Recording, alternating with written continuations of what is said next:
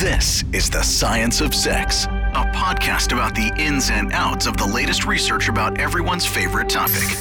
Hosted by Dr. Jana, a sex researcher and professor of human sexuality at NYU, and Joe Pardavila, the guy who's a fan of sex. Hey now. Here's Dr. Jana and Joe. Oh, Dr. Jana, I forgot how beautiful your face looked. Aw, It's so been- nice to see you too. It's been so long. How were your holidays?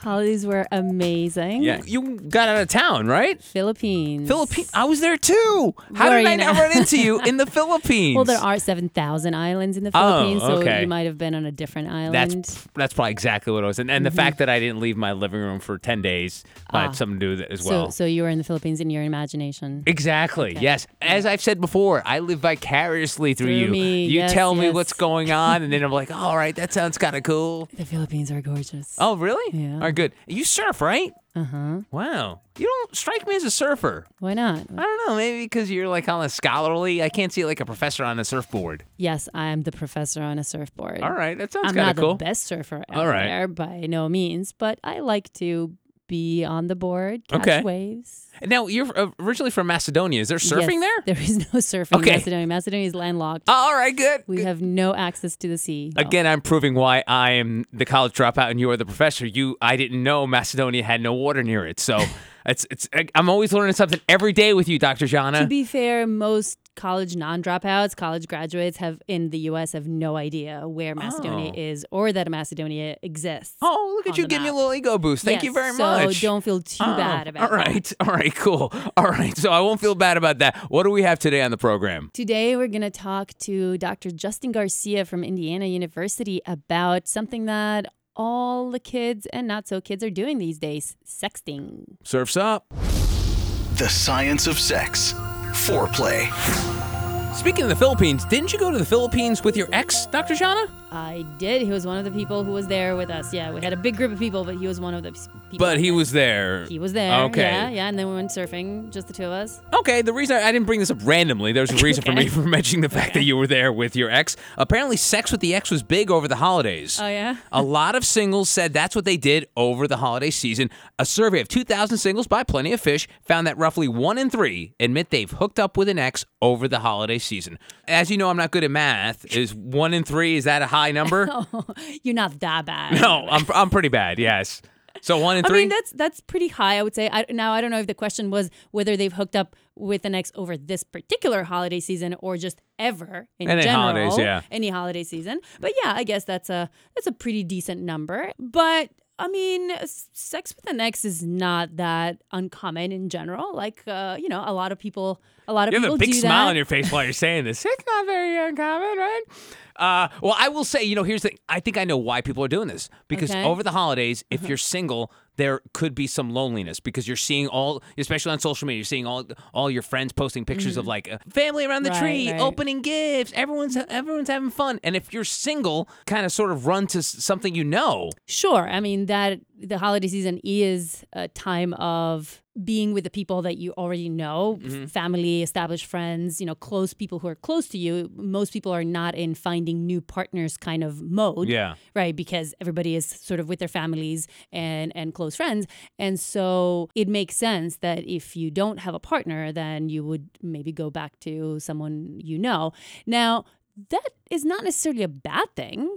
Going back to sex with an ex has some benefits. Part of the reason why you were together was that sex was good. Hmm. And so this is kind of a reliable way of getting good sex. There's also a pretty good chance that there's some emotions still Sure. left over that you both feel for each other, even though you've decided that you're not a good long term match in general. But there's still some intimacy and, and closeness that can fill that that need for intimacy and closeness. So that's it, it's a pretty good person to go back to for both sexual and emotional needs. All right, because you know me, I, I'm the optimist. But what, what if I were to look on the, the I was to be a pessimist today? What, what's what's on the dark side of that? Well, what do you think is on the dark side of that? Why oh. why would it be a bad thing to hook up with your ex? I mean, I guess because once it's over, you got to see them again. I don't know. What, what's what's? Well, I don't. I I don't You've have. never had an ex. You I've haven't had an ex in 22 years. I've never had an ex that I've hooked up with it again. No? Once once I burn that bridge, I I, I kind of firebomb it. I napalm that bridge, and there's nothing left to go back. To be fair, the last time you broke up with someone, you were like 12, All right? right, all right. you have to be so literal. Yes, it's been quite a while. Or while. 18. Right, sure. All right. But again, I've napalm that. There's no need to go back to that. I'm not like you who stays friends with all your exes. I don't I do like that. staying friends with exes. If there was something good between you and that person Mm-hmm. for whatever amount of time that you were together, Yeah. six months, a year, two years, ten years, Okay. then clearly there is there is a lot there between you that brings you together. This Right, but if there's a reason that you don't want to see each other anymore, that's got to be a good enough reason not to see that person no, again. d- just because you don't want to spend the rest of your life together, it doesn't mean that you don't want to see each other anymore. And of course, some relationships end Yeah. with that feeling that this person did something terrible to you or you did something terrible to them and, Yeah. and one of you doesn't or both of you don't want to ever see each other ever again or speak with each other ever again. And my relationship endings tend to be very amicable. They tend to be like okay this was great while it lasted. It is no longer amazing. So we don't want to spend the rest of our lives together anymore but i still like you and I still see all the good things that I saw in you up until two months ago or two we- two years ago, and so I still want to be friends and See, be you're an- nice and civil. You're an outlier, though. You're like you're like in a sex neverland. Oh, There, no, most people don't have many a- amicable breakups. There, I, I mean, think there that's- could be that's some, sad. Mm-hmm. but there, there could be a couple. But you make it you make it sound like all your breakups are all like, hey, that was great. It was you know unicorns and rainbows. But in, in most cases, I think most a lot of people probably feel like you know either someone cheated on someone or they got the nerve so much that they had to break up with them or they they hit him in the face. But I think that's sad. That's and that doesn't have to be that way. I think our society kind of leads us to have these stories around relationships and breakups and how they end as something that has to be you have to like reinterpret the entire story as something horrible or awful. And often I think it happens because people end up staying in in bad relationships or relationships that are no longer satisfying for mm-hmm. people way too long. And then by the end, they by the time they finally end them, things have gotten so bad that they don't want to see the person ever Right. again. I don't do that. I don't stay in relationships where one of us is no longer happy and satisfied. I end my relationships when it's time for them to end so that they can end on a good note. All right. I also don't find cheating the worst possible I thing know. that people can, can do to each other. So, you know, That's I a conversation I have a non-monogamous, you know, Yes. poly kind of way of thinking about things. So anyway, point being, we totally derailed Yes, uh, the conversation into something else, but I think important. So don't Yeah. All right. Can I ask you a question? Yeah. All right, because maybe this is some this is a learning experience for Oh, somebody. okay. All right. So you've broken up amicably with uh, with partners, correct? Right? It sounds like it. You've done it. Yes. it. Okay. What? I mean, I haven't had that many relationships. no, no, no. but I'm I've just had, saying like you've broken three or Okay. three really long term, and then maybe a couple of shorter term. Give me an example of how that breakup conversation went. Was it on the phone? was it via text? Like of the, these amicable breakups? Was it like? No, Do you start with the? We have to talk because that's always a bad sign. Like, I mean, this could be a good learning moment for people out there. Uh, no, I don't. I don't break up over text. Okay. It's but these are also very for me. These have been very serious long term relationships. Uh, two of them were live in relationships where we would discuss these things and discuss what are the things that are not working out and should we maybe separate is it is it that time to separate and That's and that's go- exactly what you say. You would just come out like, "Hey, listen, this is not w- working out." yeah you know That you have are you very blunt? I'm just trying to say for people like who want to. I know, but there is no amicably. there's no one like way to do it. It all depends on what are the issues and how you communicate. I tend to be pretty open in our communication with with my partners, and so if things aren't working out, we talk Yeah. about them, and then if things maybe you you try to work on some of those things that are not working out and then you get to a point of being like look i don't think this is going to work out no matter how much we work on this Okay. maybe what do you think about separating and going our own separate with that tone, you'd say just like that with that. I act, yeah, I do tend to be pretty Wow, that's even keeled. Yeah. there's no yelling and screaming, and you know there might be some sadness. And yeah. at least, I mean, the the most recent breakup, right, with my with my ex husband is is the most recent in my Yeah, yeah. memory. The, the the previous ones were a long time ago, but yeah, it was very calm, very It almost sounds like a business agreement kind of thing. It's not a business agreement, but this is a person that I've spent seven years of my life with, and we Mm. know each other very well, and we care about each other, and we love each other. And if we're not satisfying each other's needs anymore to the point of wanting to be a couple, then we find a way to transition our relationship into something else, which in our case is roommates with the occasional benefits. Wow, that's cool. Hey, listen, God bless you. Just like I, I just know that relationships tend to be pretty emotional, and the fact that you're able to make it uh, almost make it sound to me like a business transaction, like be like, all right, so here's the deal. Uh, I don't like you anymore, and we shouldn't see each other anymore, and and uh, good luck with you. You know that kind of thing. That's what almost makes it. It's which is pretty like that cool. I do like him still, Yeah. and he likes me. Yeah. We just don't want to be close married couple anymore. That's cool. No, I think I think that is just want to be friends. that's a teaching moment for people out there because we've talked about how breakups can be pretty emotional, and they can be, and Yeah. again, it, it really depends on what happened. Obviously, Yeah. if someone did something bad to the other person, like that's a very different scenario than the scenario that I just experienced. Yeah, no, And absolutely. So Um, I just think that there are other ways that not every relationship needs to be complete uh, ending and and hate and anger and all of that. Very often, it's going to be. Now that said, there are costs to hooking up with an ex. Dep- again, depending on what the situation is. If one person still has feelings of the I want to get together Mm. or I want to get back together kind, and then you're hooking up with them, that that might put them on a on sort of a downward spiral of Sure. maybe disappointment or remembering all the, the good things that they wanted Yeah. and they can't get or whatever. So I think it's a healthy thing to do. It's a you know a, a good way to get some of those needs satisfied, both sexual and emotional Yeah. needs satisfied, if both people are sort of more or less on the same page about the relationship being over as a relationship. The reason why that's often a problem is that one person's a little heavier than the other, when right? relationships end Yeah. very rarely is it completely mutual on both ends very often you have the the person breaking up and the person being broken up with Right. and the person being broken up with doesn't want it to end so for them it's not always the healthiest situation so it really depends on what the deal is Yeah. with both people who And it makes matters this. worse too if you think about it, because these one in three that have sex with the ex, you don't even know what happens after that, because maybe they feel like, oh, does this mean we're back together? exactly exactly So that opens up a whole other kettle of worms that we. Uh, we Yeah, so I think it's it's important for people to be very clear about what something like a, a holiday hookup with the ex means Yeah. to e- each person involved. I mean, if it's if you were in the situation, it'd be more like an agreement. So here's the deal: we're going to hook up over the holidays. uh, we're going to have intercourse, and then afterwards, we'll text each other back and forth. But we, other than that, that's about it. Okay, cool. All right, let's go. Yeah, that- yeah, that sounds, sounds about about right. sounds like the Philippines to me.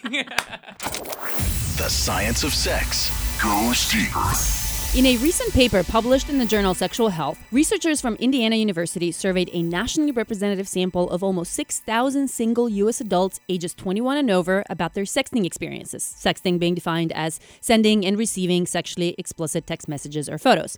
It turns out that about 20% of U.S. singles have uh, sent a text, and about 28% have received a text. About 15% sent a sexy photo of themselves, and about 23 received a sexy photo of someone else. Now, many people were uncomfortable with unauthorized sharing of sex beyond the intended recipient, yet 23% of those who had received a sex image reported sharing it with others, on average 3.2 friends. oh, why you gonna do that? I know. oh boy. So, here with us today to discuss sexting and the risks and benefits is the lead author of this paper and one of my favorite sex researchers out there, Dr. Justin Garcia. Dr. Justin Garcia is Ruth Halls Associate Professor of Gender Studies and Associate Director for Research and Education at the Kinsey Institute at Indiana University in Bloomington. Dr. Garcia holds an MS in biomedical anthropology and a PhD in evolutionary biology from Binghamton University. His research interests focus on the evolutionary and biocultural foundations of variations in things like monogamy, intimacy, dating, and sexual behavior. He has published extensively and has co authored with Peter Gray the book Evolution and Human Sexual Behavior and is a co editor of Evolution's Empress Darwinian Perspectives on the Nature of Women. He has been a scientific advisor to several industry partners, including KY Brand, Teva Women's Health, WomanCare Global, and the online dating company Match.com. Dr. Justin Garcia, welcome to the Science of Sex podcast. Hi, thanks for having me on. Let's talk about sexting. sexting has gotten some serious media coverage in the U.S. Uh, in the last, I don't know, a few years. Set the stage for us uh, here a bit. What have been some major sexting related news and scandals, and, and what issues have they raised that we want to answer with some of our research? Sure. I think there's um, I think there's been a lot of different uh, questions and issues about how people are moving their both their romantic and their sexual lives uh, to sort of digital platforms, ranging from how people might be using sexting, uh, broadly defined as the sending of erotic messages and/or images or films, perhaps to flirt with new partners, to try and attract new partners, but also to try and have some eroticism between existing partners. So there's a lot of questions swirling around around about who you're sexting with, uh, why you're sexting, and then at the same time, there's been some larger conversations about whether how dangerous it is, whether or not it we want to think of it as a high risk behavior, whether or not there's um, consequences. Some psychologists have been interested in psychological consequences, things like self esteem and depression. There's also been a couple of scandals, of course, with sort of uh, known politicians who have been sending uh, and celebrities who have ha- either had their sex images stolen and hacked, um, which I think raises questions about the non-consensual distribution of one's erotic material. Uh, and then at the same time, people who are perhaps married and engaging in some form of sexting infidelity. There's been a couple of high profile cases of politicians, and there's also been some high profile cases of adolescents engaging in sexting. And par one of the many complexities there is that in some states, the sharing of erotic images between youth, between adolescents, actually qualifies as child pornography. Yeah. So there's a lot of complicated issues uh, when we talk about sexting in adolescence. So there's, I think there's a lot of different places that uh, researchers like you and I have started to jump on these questions and think about what's what are we we use our phones so much. How does that integrate into our into our sex life? When did it start? Do we know? Like is there like i mean obviously the i think we just celebrated the 25th anniversary of like the first text. So how long has sexting really been a thing? Oh, that's a great question. You know, I have a colleague who's um, a few decades older than me, and we were talking about sexting one day, and she said, "You know, when I was young, um, we just had Polaroid images that we would give people." So I think the I think the phenomena of sharing erotic images and messages is certainly nothing new. We know that historically and even in the more recent history. Uh, so that part's not new. When it became digital, um, I don't think I don't have a good sense of when. I think that that is sort of part and parcel of how the rise of the internet and the rise of mobile technologies and how that's being integrated into our romantic and sexual lives. So my guess is probably shortly after the rise of using phones and emails and texting. Uh, and the Pew Center reports that it's you know it's over 80% of Americans across age categories and text uh, at least occasionally now. 80%? Yeah. Yeah, so I think it's close to 85% yeah. across all age categories. It's funny though because the first text, like I said, was 25 years ago. It was "Merry Christmas." That was the oh, first yeah? text ever sent. And I was wondering when I think the ca- second one was, "And I would love to fuck you on Christmas" or something. Well, I wonder what the guys who came up with the texting device. I think it was in England. Do you think they could have ever imagined it would become this? Like, I'm sure that was been the last thing on their mind that this would be used as like a like a sex tool you know, and now all of a sudden it is part of our everyday vernacular. Sexting, grandmothers know what sexting is, you know? yeah. That is, uh, it's a great question. I wish we, uh, someone, some, someone out there's got to help us figure this out. I do, uh, uh, at least in, it's it's popular. It's how it became so popular in a, in a relatively short period of time. Um, but I mean, are we really surprised? Any method of communicating with people is going to be used for all sorts of communication, Yeah. including sexual communication. And and as Justin was saying, it's it's nothing new that we want to share sexual thoughts and ideas and images Yeah. with our partners or potential partners. So of course.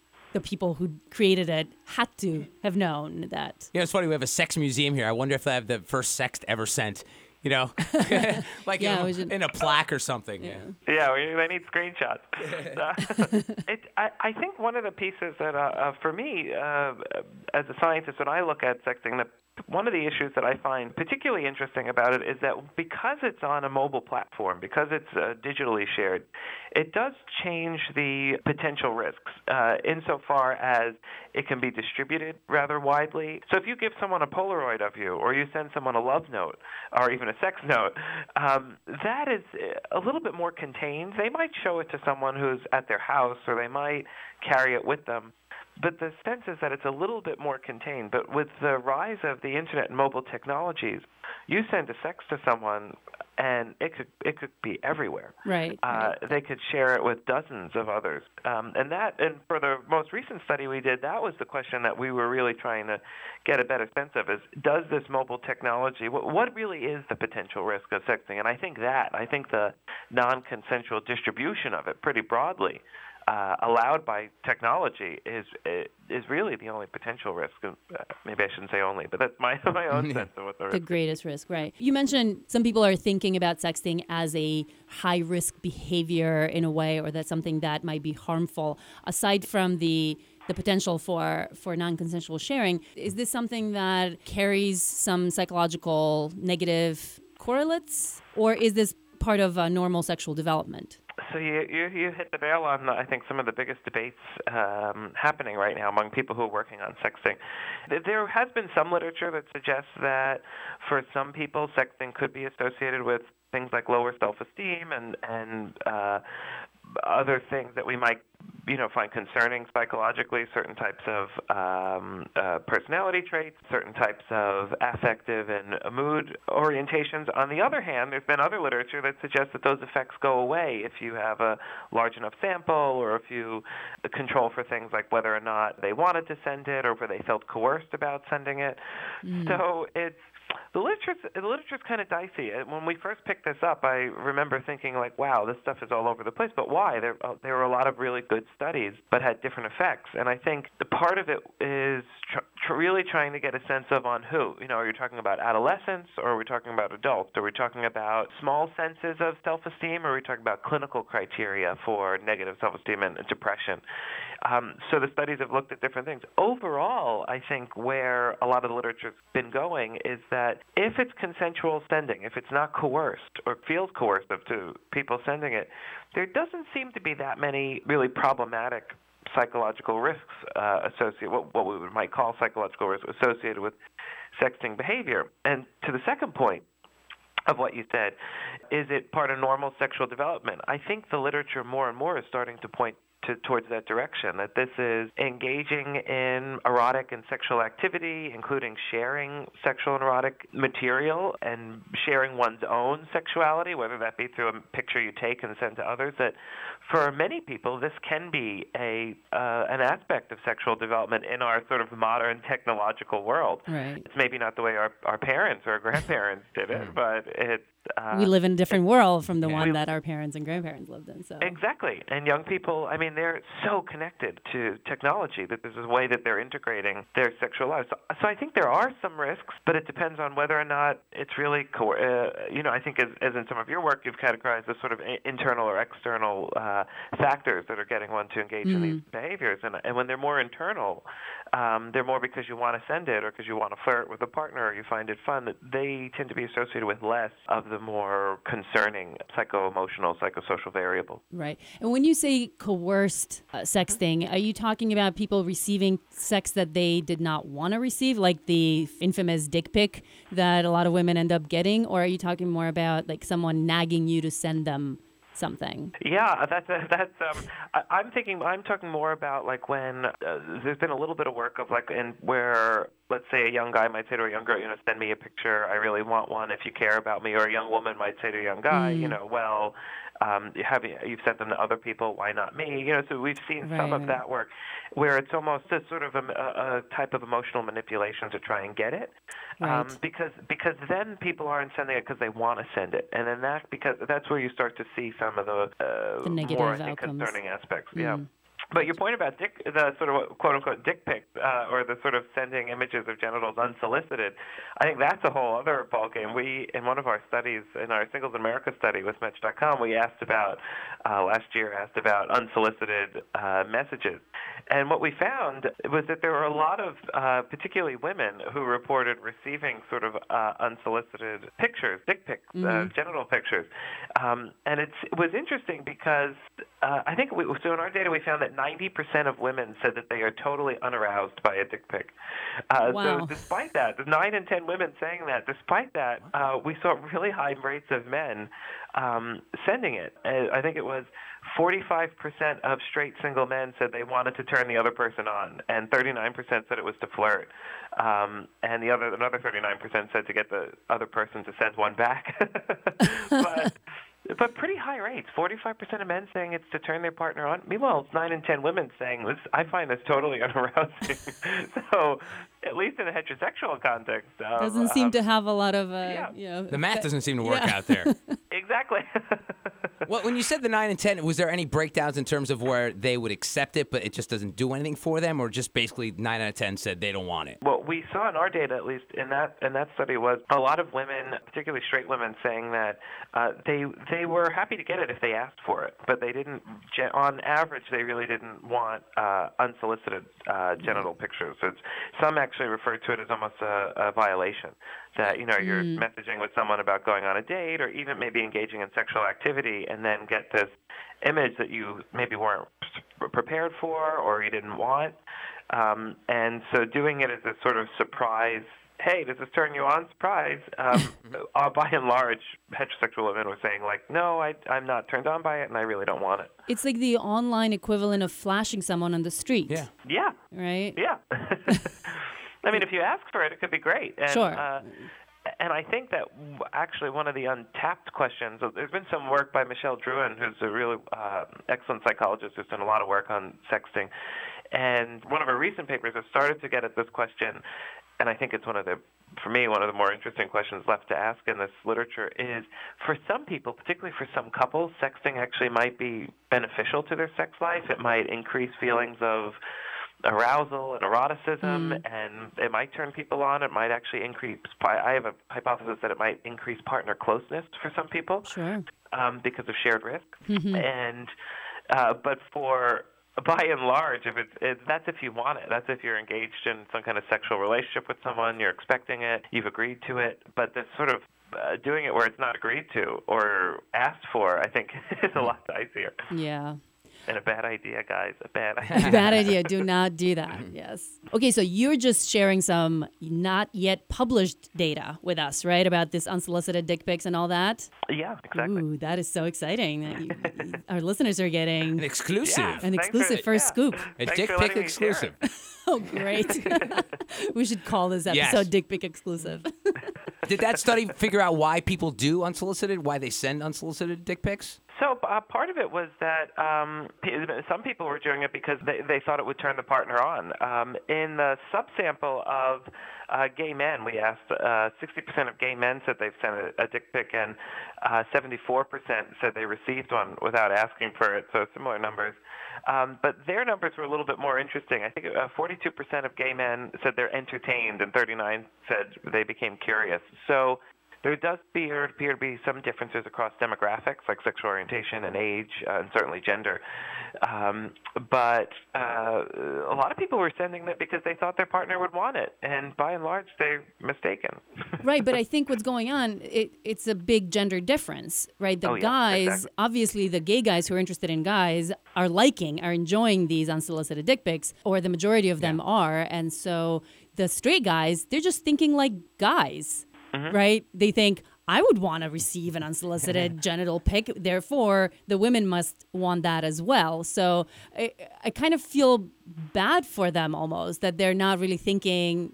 They're just kind of projecting their It's like own. a false equivalency. Well, they're yeah. just projecting their own thoughts and, Yeah. and desires and hopes and all that on on their potential partners, uh, which would be perfectly successful if their partners were other guys. Guys, yeah. Their problem is that their partners are women who have different desires and interests and expectations. Yeah, exactly. And I mean, I don't want to over categorize. There were some gay men um, that were still saying, you know, I want to be Sure. asked before this is Yeah. that. I think your point's spot on. I, I think the lesson to walk away from there is that if men um, want to do this because they think it sort of creates a sense, an erotic um, kind of line of communication with a partner, the the simple thing is just ask first. Ask if the partner wants you to send it, if they'd be interested in it. So, so I think that's, uh, uh, but maybe it makes it less exciting for them. But I think it's a pretty easy intervention to make it a little bit more um, pleasurable for all people involved. Right, right. That that is a good take-home Yes. message. Tip, tips and tricks. Yes. all of this data that you just shared with us about unsolicited dick pics. Uh, or genital pics is not yet published, right? This is this is soon to be published. Yeah, that's right. hmm But you already have a published study out there that has looked into the prevalence of sexting, both images and texts, and and also how people kind of feel about um, some of this. So tell us a little bit about this sample that you used in that study, and also the it's the same sample or that you're using in the follow-up study, the singles in America. Yeah, exactly. So this is so the paper that was published was also from Singles in America, but from a different wave. So the Singles in America project's an annual study we do. It's fully sponsored by the Match.com, the online dating company. We collect every year around uh, close to 5,500 uh, U.S. singles from across the United States. Um, it's demographically representative, so it's based on census distributions, but they're all re- recruited from an opt-in panel um, from a third-party company. These are not Match.com users. Exactly. They're not users. We use a third party company, um, but Match fully sponsors the study. It- it- so because they want to know what's happening with single people. Yeah, exactly. And it's a great partnership where we get to do scientific research on understanding uh, single Americans who now number over 100 million people in the United States. It's about a third of the U.S., uh, more than a third of the adult U.S. population. Wow. And they get to better understand their, their clients. Just to make it clear, how was single defined in that study? So in this wave of singles in America, um, everyone was unmarried, and we also looked at whether they were single, was in truly single, like not dating anyone. And in the sample, it was close to three quarters said that they were completely single, and the other quarter indicated they were unmarried and relatively single, but casually dating someone at the time of the survey. Casually dating. Okay, so it wasn't like a serious. So everybody was not in a serious relationship. That's right. Yeah. Right. Or Might have been a toothbrush over there, but nothing, you know, Right, from not an time to underwear drawer or anything like that. No. Exactly. Okay, so let's talk about some some of the findings that that you had. How many people had sexted? Um, so overall, we found that 21% of participants um, said that they had sent uh, sex messages, and 28% reported receiving uh, the sex messages, uh, with some gender differences. So overall, um, men reported uh, sending them a bit more often, um, as you might expect. And we also looked at some other demographics, things like age and sexual orientation. Uh, but in terms of if we look at the gender breakdown, when we asked people, "Have you ever sent a sexually explicit text?" it was um, in, in the overall sample, about 22% of men and 20% of women, so a pretty small difference. Um, similarly, when we said, "Have uh, you received it?" it was around 30% of men and 27% of women. Still, somewhat of a small difference. That was when we just broadly asked them about texting. But then we, later in the study, we also went on to sort of look at both text and photos. So we tried to get a better sense of what that meant. Um, so we asked them, for instance, we asked participants, have you ever received a sexy photo um, or sent a sexy photo of the self? And when we asked just on photos, it was 16% of people overall, really no gender difference, said that they've sent one. 15. Um, 15.5%, Right. yeah, so close to 16% 16. said that they've uh, sent a, a quote unquote sexy photo. So there wasn't really huge gender differences in the just in the general uh, rates of sending or receiving. Statistically, there were in some cases there were really no differences. Um, but once we introduced other variables, things like age, we saw a difference. So yeah, this was much more common among young people than older people, as you mm-hmm. might expect, Right. and and things like that. I, I think you also found that men were actually more likely to send and receive se- sexy texts and photos than women, but only among the older participants. That there were basically no gender differences in sending and receiving among the younger population, but the older guys were more likely to send and receive than the older women. Yeah, that's exactly right. So we looked at we looked at both um, gender and age and a few other demographics, and then we looked at interaction effects. And I, I think you're pointing out one of the more interesting ones that when we looked at gender and age, then we started to get some interesting differences about sort of older men and younger men and older women and younger women. Um, so I think that tells us that tells us a few things. It tells us that in a sample like this, if you just look at gender, you have to also control for you know different age groups and cohorts, and and if we start to look at those different groups, we we sometimes overall might not see a gender pattern, but if we then sort of know that we're seeing an age pattern and we break the sample up, uh, we can start to find effects, which raises the why we need to do these kinds of studies. I think to really kind of look tease the data apart. Often just cutting it and just saying is there differences men and women isn't super informative till you get in there and and start looking at the different um, intersections of groups. Right, right. But what do you think is going on here with the gender differences in older but not younger people? One of the thoughts we played with is that among younger people, because technology is so widely used, it sort of washes away what we might predict as a gender difference. So many young men and women are using technology. It's so integrated into their erotic life. The the numbers are we're not really seeing a big sex difference. But among older people, where you're more aware of the risks, it's only the men who probably still want to do it so badly that they are um, sort of overriding that pattern, right? So mm. even if so, there's something going on about use of technology that I think is that in younger generations it's so widespread that we're not really seeing these strong gender effects.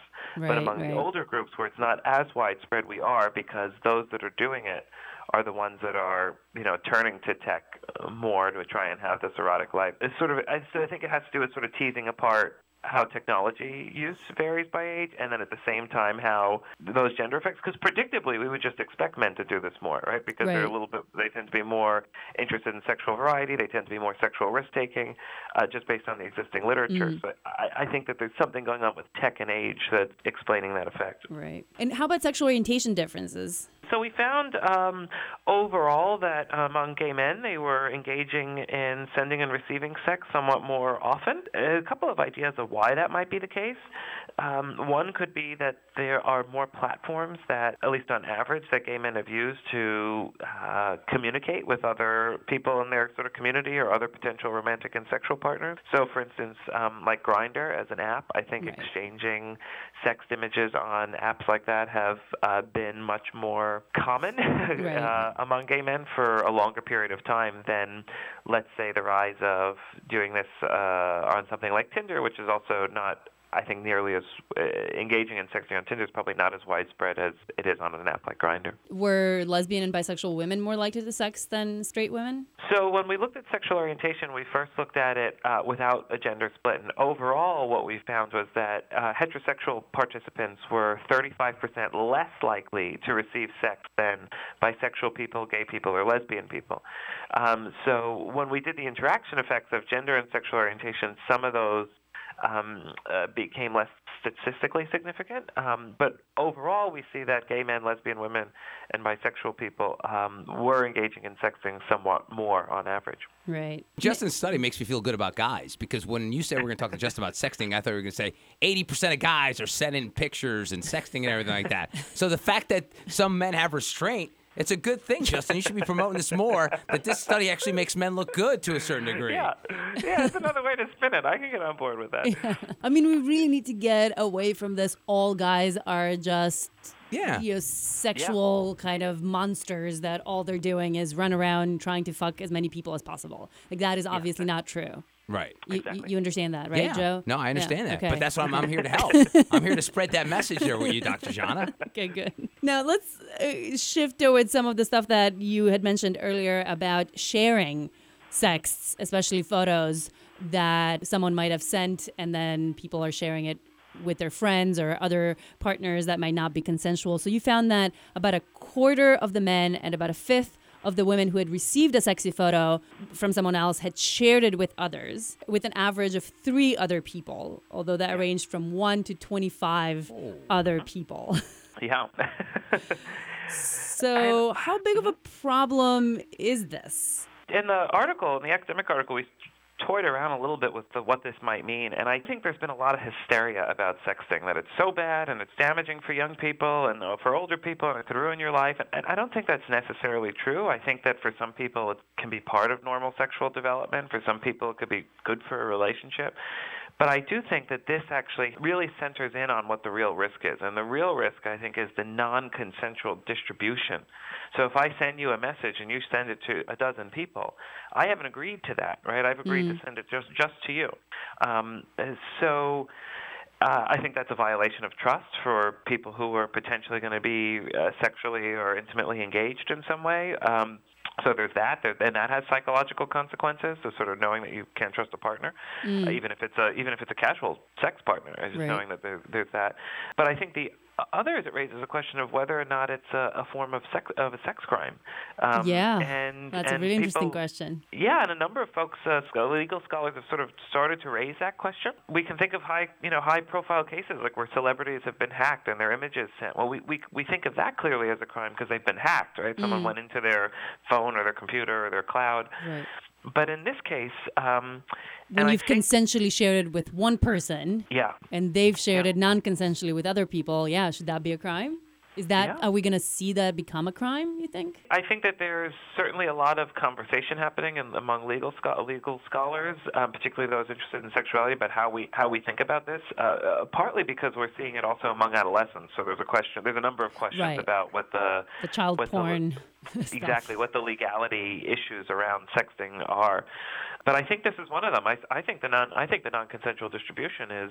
Uh, we toyed with the idea, and I you know I'm not a legal scholar, but I do think it. re- I I think it's a crime. Uh, you know, at least mm-hmm. uh, in terms of how we think about things like uh, trust uh, in people's intimate lives. I think that's also the main risk. I think the ri- I don't think sexting is risky per se unless it's shared because once it's shared, then all of a sudden there's introduces risk for reputation, for career, for you know you might not you might not want people that you work with to see you you know right. uh, yeah. doing the things you might do in a sex image. And I think and people are entitled to that. I, I think entitled to that kind of privacy if they want it. So I think that the, the non-consensual distribution is really the risk. Back to Joe's comment before about when I was surprised. This is a number I was surprised with to see that it was on average more than three people. So it's not just you're showing it to your best mm. friend. You're people are sending it out to groups, group chat. Right, right. It's so easy for them to fix that though, Justin, with the you know illegal distribution because it's sort of like you know when you send an email, you always have that like addendum at the bottom that says you're not allowed to share or anything. All they have to do is just add that legalese oh, to like yeah. your mobile contract that says you cannot share this contract, right? I'm not saying I'm, I'm just saying it would be written into like a like your wireless contract or something like that. Messages cannot be shared without the other person's uh, approval. It's sort of like if you vi- recorded a football game, you you couldn't air a football game at a bar without the permission of the NFL. Mm. So they'll probably have to write some something into your contract in terms of, of saving that because they because these phone companies don't want to get sued because that's what's going to happen. That's interesting. I, I, wonder if that's where we're going to go. I think all yeah. right, so today we're going to mark this day. Joe made this prediction. Yeah, that's probably what we're going to see. it's just I mean it's just a matter of time because it's just you just imagine the number of lawsuits that are going to come up with stuff yeah. like this if yeah, exactly. if it is a crime, obviously, if it becomes a crime. Yeah. But then it had to be a crime, though. You could sue someone for personal damages. For personal damages. Yeah. So you think the the phone companies can just protect themselves yeah. against that? Like, if you want to use our service, then you can't do this. Yeah. Yeah. yeah. Moving away from yes. the legal stuff, yes. which we're not experts on. No. But like, how worried are people about this? You, you actually had in your in your study, you asked people of those who had sexted a sexy photo of themselves to someone, how distressed how upset they would be if that person shared it with other people. And you found that about uh, over half, like 58% of the men, but 87% of the women said, said that they would be upset if the receiver shared that photo with other people. That's a big gender difference. Yeah, um, exactly. And what was one of the questions? Um, and we, I mean, we also so broadly we asked about whether they believed um, sexting could hurt various aspects of their lives, and it ranged from two thirds to three quarters, so roughly 60 to 75 percent um, for the different categories. Said that it would, it could hurt their their reputation, uh, they, career, self esteem, and current relationships, right? Yep, exactly. Those are the four categories, exactly. So it's pretty high numbers of people who said they felt that sexting could be harmful. But you're centering on this question of uh, the gender difference and how upset they would be. And I, we toyed around this. My collaborator, so this paper was done with a number of really wonderful collaborators. And um, my one colleague, Helen and Fisher, and I were going back and forth on this and trying to think about what the gender difference could be. And one possibility is that I think back to what we were kind of joking about earlier is that for some men, they almost view it as sort of more playful and more like advertising. Mm-hmm. so I think that's why they're like, well, if you're going to share it, well, I'd send it to other people anyway. So there was a little bit less of a sense. I think that's different when it's, you know, like you're a politician and, you know, Right. you could see your face in it and, you know, your career is over. That, uh, that, but that also doesn't represent. I mean, I think other, we're starting to understand that a lot of people are also doing things like not putting their face in a sex image or not having identifying information in the image. You know, maybe you have a really unique mole on your hip, but otherwise you can, um, trying to do My problem is the tattoos, man. safer. Yeah, exactly. You can't you can't get off easy. But, but Well, getting off easy is another not different point altogether. There. No, just- Fair enough. Okay, fine. I gotta say what you do. So, so I think there's um, there's ways that uh, there's a gender difference and the concern about it, but it also raises questions about how people might um, want to think about sexting smarter, right? Like things like maybe you don't want to have your face or identifying information as much as possible, right? In it. Then if it does get distributed, perhaps it's the risks are a little bit lower, so we can maybe manage or mitigate our own concerns or risks if this is a behavior we still want to do anyway.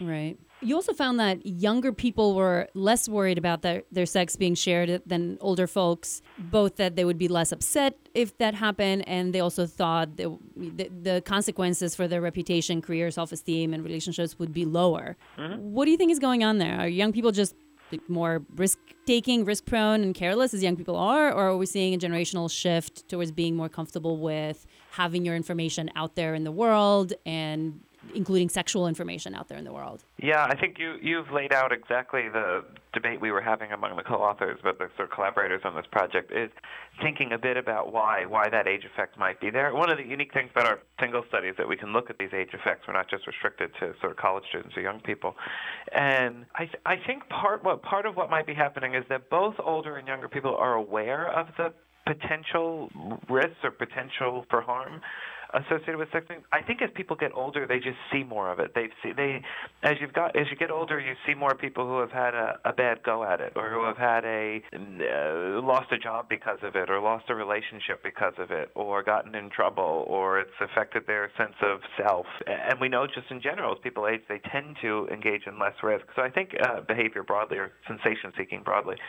it could be a cohort effect with younger people, but I think it it, it might also be uh, it could, it could be both that older people are a little bit more cautious about uh, risk based on Everything. experience. Yeah, about everything, and also based on experience, either from themselves or those around them. I think young people are more obtuse too, and I'm sure you've seen this, Justin. Like if you ever follow someone who's young, who's maybe like 19 or 20, maybe like a student of yours, they'll post pictures of like a frat party doing keg stands and drinking from a funnel and everything like that. And I'm thinking, and whenever I see that, I'll, I'll see someone like a prospective intern applying for a job, I'll be like, why would you think that's a smart idea to put forth that you do keg stands and you're applying for a job? To young people, I don't think they see anything wrong with either sending out a boo pic or a dick pic or showing a picture of themselves, you know, having fun at a party because to them it doesn't it seems perfectly normal. Yeah, I think you're, I think you're right, and it, and it depends a little bit on who your audience is, right? So for me, if I go on social media, my audience is my close friends, my family, my colleagues. Um, I think if you're in college, your audience might be people you want to befriend, people you want to hang out with, people you want to date, people you want to have sex with. So you might be more likely to show off. You might be more likely to show like, hey, I'm fun and I could be, you know, have a good time and I can party. Uh, They're at a different point in their lives. Uh, Some evolutionary uh, folks have sometimes referred to this among men, for instance, as young male syndrome. So among men in their, you know, late teens, early 20s, they engage in a heck of a lot more risks than uh, risk behavior than men who are slightly older. They also die at much f- of a higher rate. Yeah. Uh, in part, it's because they're at the peak of their um, co- courtship years. Right? They're trying to show that they can be kind of spontaneous and and engage in risk and have fun and have social status. So I, there's a lot of that happening with people in their late teens and early 20s that give us a very different picture of how they're um, displaying, and I think in many ways, sexting and, and posting is, is a display of their romantic and sexual lives. Yeah, and that's something. I mean, speaking evolutionarily or as, as human beings uh, more generally, that's something that happens throughout the world in many different ways. It just so happens that with the technology that we have today and the kinds of lives that we live today, that's how it comes out, right? Like drinking from you know kegs at frat parties Yeah. and being able to take pictures of that. Exactly. Do you also think that young people, I mean, they're just more comfortable with with having their information shared out there, and then maybe to some extent not being so worried about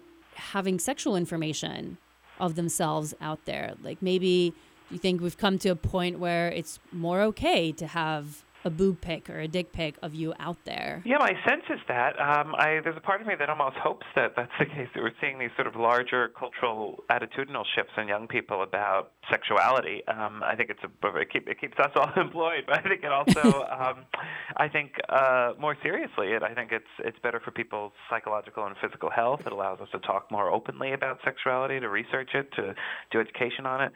Um, but I'm not fully convinced. There's been great data that that um, demonstrate that. There's certainly been lots of little pieces of evidence to suggest that there's that, sec- that social norms and mores around sexuality are changing, but there's not been great longitudinal data demonstrating that that's the case, and it's it's hard to disentangle whether it's a cohort effect when we look at age or it's a developmental effect. So is it is it that society's changing or is it that people themselves change as they age? Uh, I, I think it's probably both. I think that evidence sort of centers around it being both, but hard to really definitively say which and how much based on the evidence that I'm familiar with. So we're just about out of time with Justin Garcia, but what is your biggest takeaway from all this research you've done about sexting? Only do it if you want. Do it if you uh, it's something that you're consenting to, that you don't feel coerced to do, but also only send it to a partner that likewise um, wants to receive it. Uh, so I think if we can get um, more people to get serious about sexting in ways that they feel good about and the people they're sending it to feel good about, then we're it's a step in the right direction. And don't share sex that you've gotten non-consensually with other people. Like if you want to share it with your friends, ask the person who sent it to you if that would be okay. Yes, absolutely. That one is in bold exclamation points, sparklers around it. Yes. Because yeah, eventually not only is it immoral, but eventually it's probably going to become a crime. We'll make that a crime. We're working on that, Justin. yeah, yeah, we're gonna get there. Cool. All right. Well, thank you so much for being on the podcast. Oh, thanks so much for having me on. This is a, such an honor. Justin, we'll text you later, right? we'll sext you Okay. later. Bye. The Science of Sex. Afterglow. You know, Dr. Jana, I don't take you as a romantic. what do you mean? Oh, you're very pragmatic about relationships and love. So yes, I'm uh, I'm pragmatic, but I can also sometimes be romantic. Okay, the reason I ask is because a new study out of a university in the Netherlands found that there's really no such thing as love at first sight. Ah. Now, uh, I'm going to hold hold your opinion on that. So, why do some people believe in it? The researchers found that if someone said they fallen in love with someone at first sight, it was actually just because they thought the person was very attractive. In other words, you didn't fall in love with that person at first sight. You fell in, quote, I want to get on with that person at first sight. and the one more thing, they found that men are much more likely to say they fell in love at first sight than women. Okay. So, Dr. Jana, Yes. do you believe in love at first sight? I believe in very strong lust at first sight that can then lead to love. I think what we're talking about is definitions exactly what is love and how we define it and what is attraction and, and how that's defined. So, usually, when you talk about love from a psychological perspective, you talk about it having one or more of three components Okay. passion, Okay. intimacy and commitment like passion being this like strong kind of carnal it's kind of sexual desire but a little more than just like i want to have sex with you but it is this carnal It's lusty. right? lusty Okay. yeah uh, you want to be carnally united Okay. with this other person right, that's the first one. right so then there's intimacy which is this vulnerability or level of vulnerability that you've put yourself at in front of this other person Like opening by yourself up. opening up Okay, exactly cool. you've shared intimate details they've shared intimate details so you have this kind of close intimate uh, understanding of each other and connection Okay. and then there's the commitment portion which is dedication to maintaining the relationship to staying being with someone over a longer period of time Okay. Right? so you committed to being together So those are the three factors of love. yeah, those are kind of the t- three components of love. And Okay. different types of love can have a different combination of these components. So you can think of friendly love as uh, not having the passion component. Gotcha. Or a love between two people who've been together for a really long time doesn't necessarily have a lot of passion, but has a lot of intimacy and commitment. Got it. And so the question, I guess, here is does this love at first sight have at least one of these components? I Well, think- usually it's the first one, the whole lusty passion the thing. lusty passion, right? Yeah. And I guess what they found is that it didn't really have much of that passion in the beginning. It was just really strong physical attraction, which is somewhat different Yeah. from from this passion, passionate love that you feel with someone that requires an additional level of, of closeness. So it's just like you see someone and you're so attracted to them. So attraction and love have nothing to do with each other? well, no, of course they have something to do with each other. but they're not one of the components. No, attraction is you see someone and you feel sexually attracted to them. Okay. So so that's what it is. So that's why they say that men are more likely to fall in love because they're technically not falling in love. They're not they're not falling into those three components. Mm. They're basically just saying that person is super, attractive. Yes. Although we found some other data, some other studies have found that men are more likely to say I love you first and are more likely to feel like they've fallen in love. Not the love at first sight Right. thing, but when people start dating and you ask them when in your relationship did you start to feel like you were in love with this Yeah. person, they tend to say that sooner than the women in heterosexual relationships. Interesting. Yeah, even though we often think it's the other way around, that women are more likely to fall in love first or Yeah. but not in romantic relationships necessarily. I see. Love at first sight is a very real phenomenon when you see someone and you like them Okay. so much more than you would like somebody else because there's a strong attraction. There's probably some pheromones doing magic, mm-hmm. doing their magic in that context. There might be some something else that you know about this person that appears really, really attractive to you, but that doesn't amount to any of these three components of like love, love. That takes a little bit longer. Now, what does happen and can happen very quickly is infatuation. Oh. Yeah. So when you have this love at first sight, what really kind of is going on is the very beginnings of potential infatuation. Then if you go ahead and consummate Mm-hmm. this relationship, right? You meet someone, you feel that way, if they feel the same way about you, and then you get together and you start spending some time together, then you can get to this sense of being in love that is very volatile, that's very, very intense, where you can't stop thinking about the person, where that's But is that you- still love though? so that's a type of the, the, those are the beginning stages of love, which is called infatuation Okay. or passionate love or New relationship energy. I've new heard relationship that. energy. Yeah. Yeah. in the in the poly community, we'll call it new relationship energy. Yeah, and it's basically it's a type of love that has a lot of passion, Mhm. not a lot of intimacy, although the intimacy gets progressively increase. Yeah, I was gonna say you Yeah. speed it up if you're Yeah, becoming you know, sexually active. But then you don't necessarily have a lot of commitment because that is also something that Okay. kind of takes some time to really know that this person is kind of the right person and to really commit to them.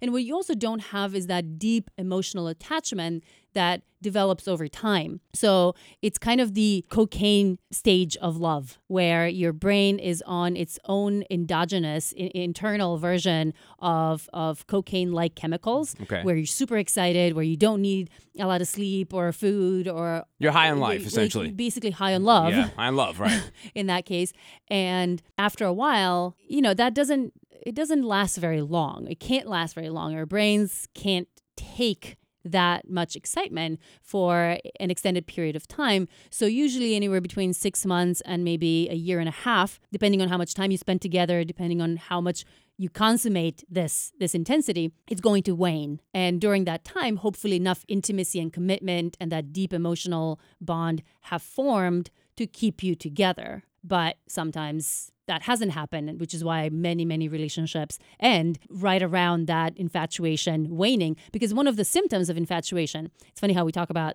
this as a disease right Yeah, yeah, with yeah. its symptoms but one of the symptoms is these rose colored glasses that we have that we put when You'll see past the flaws of the, the you partner. just don't see the flaws. Yeah. Maybe you see them, but you completely downplay their importance. Right. You're like, oh yeah, that's not a big deal. I can I can deal with that. and uh, you know, and I get that you look past a lot of things, and I that Mm-hmm. makes a lot of that makes a lot of sense because you always hear about people who like fall in love with people who are addicts, and so Yeah, exactly, Early exactly. Mm-hmm. on, it's like, oh, okay, this is great, and then you realize once that infatuation runs out, like it really sucks dating Mm-hmm. Yeah, a person what who's, am I doing who's a drunk Yeah. or an Mhm. alcoholic or has trouble exactly with drugs. exactly exactly. basically those are the different stages so initially you have you start with attraction and sometimes that attraction is really really really strong which then people uh, tend to interpret that as love at first sight. Like i fell in love immediately. No you, you, you can't fall in love immediately. That love takes a little bit of time Right. a little bit of even this initial stage of infatuation type love even that takes a little bit of time to happen. But initially you have sometimes very strong attraction and sometimes not right? Sometimes people meet and you have a pretty neutral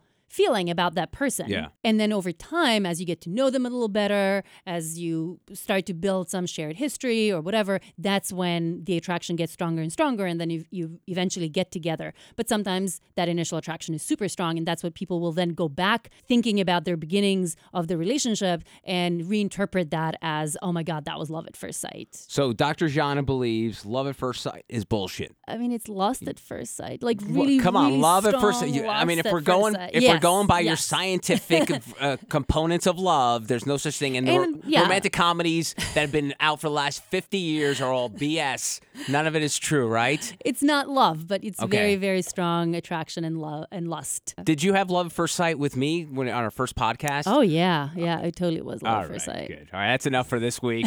we'll see you back next week. Make sure you rate and review the podcast if you like it, so that more people can learn about it. And see you next time. The Science of Sex is produced in New York City. To connect with the hosts, go to drjana.com and joepardavila.com. Like us on Facebook at The Science of Sex Podcast or follow us on Twitter at Science of Sex Pod. For more sex science, read Dr. Jana's column at Forbes.com. This has been The Science of Sex.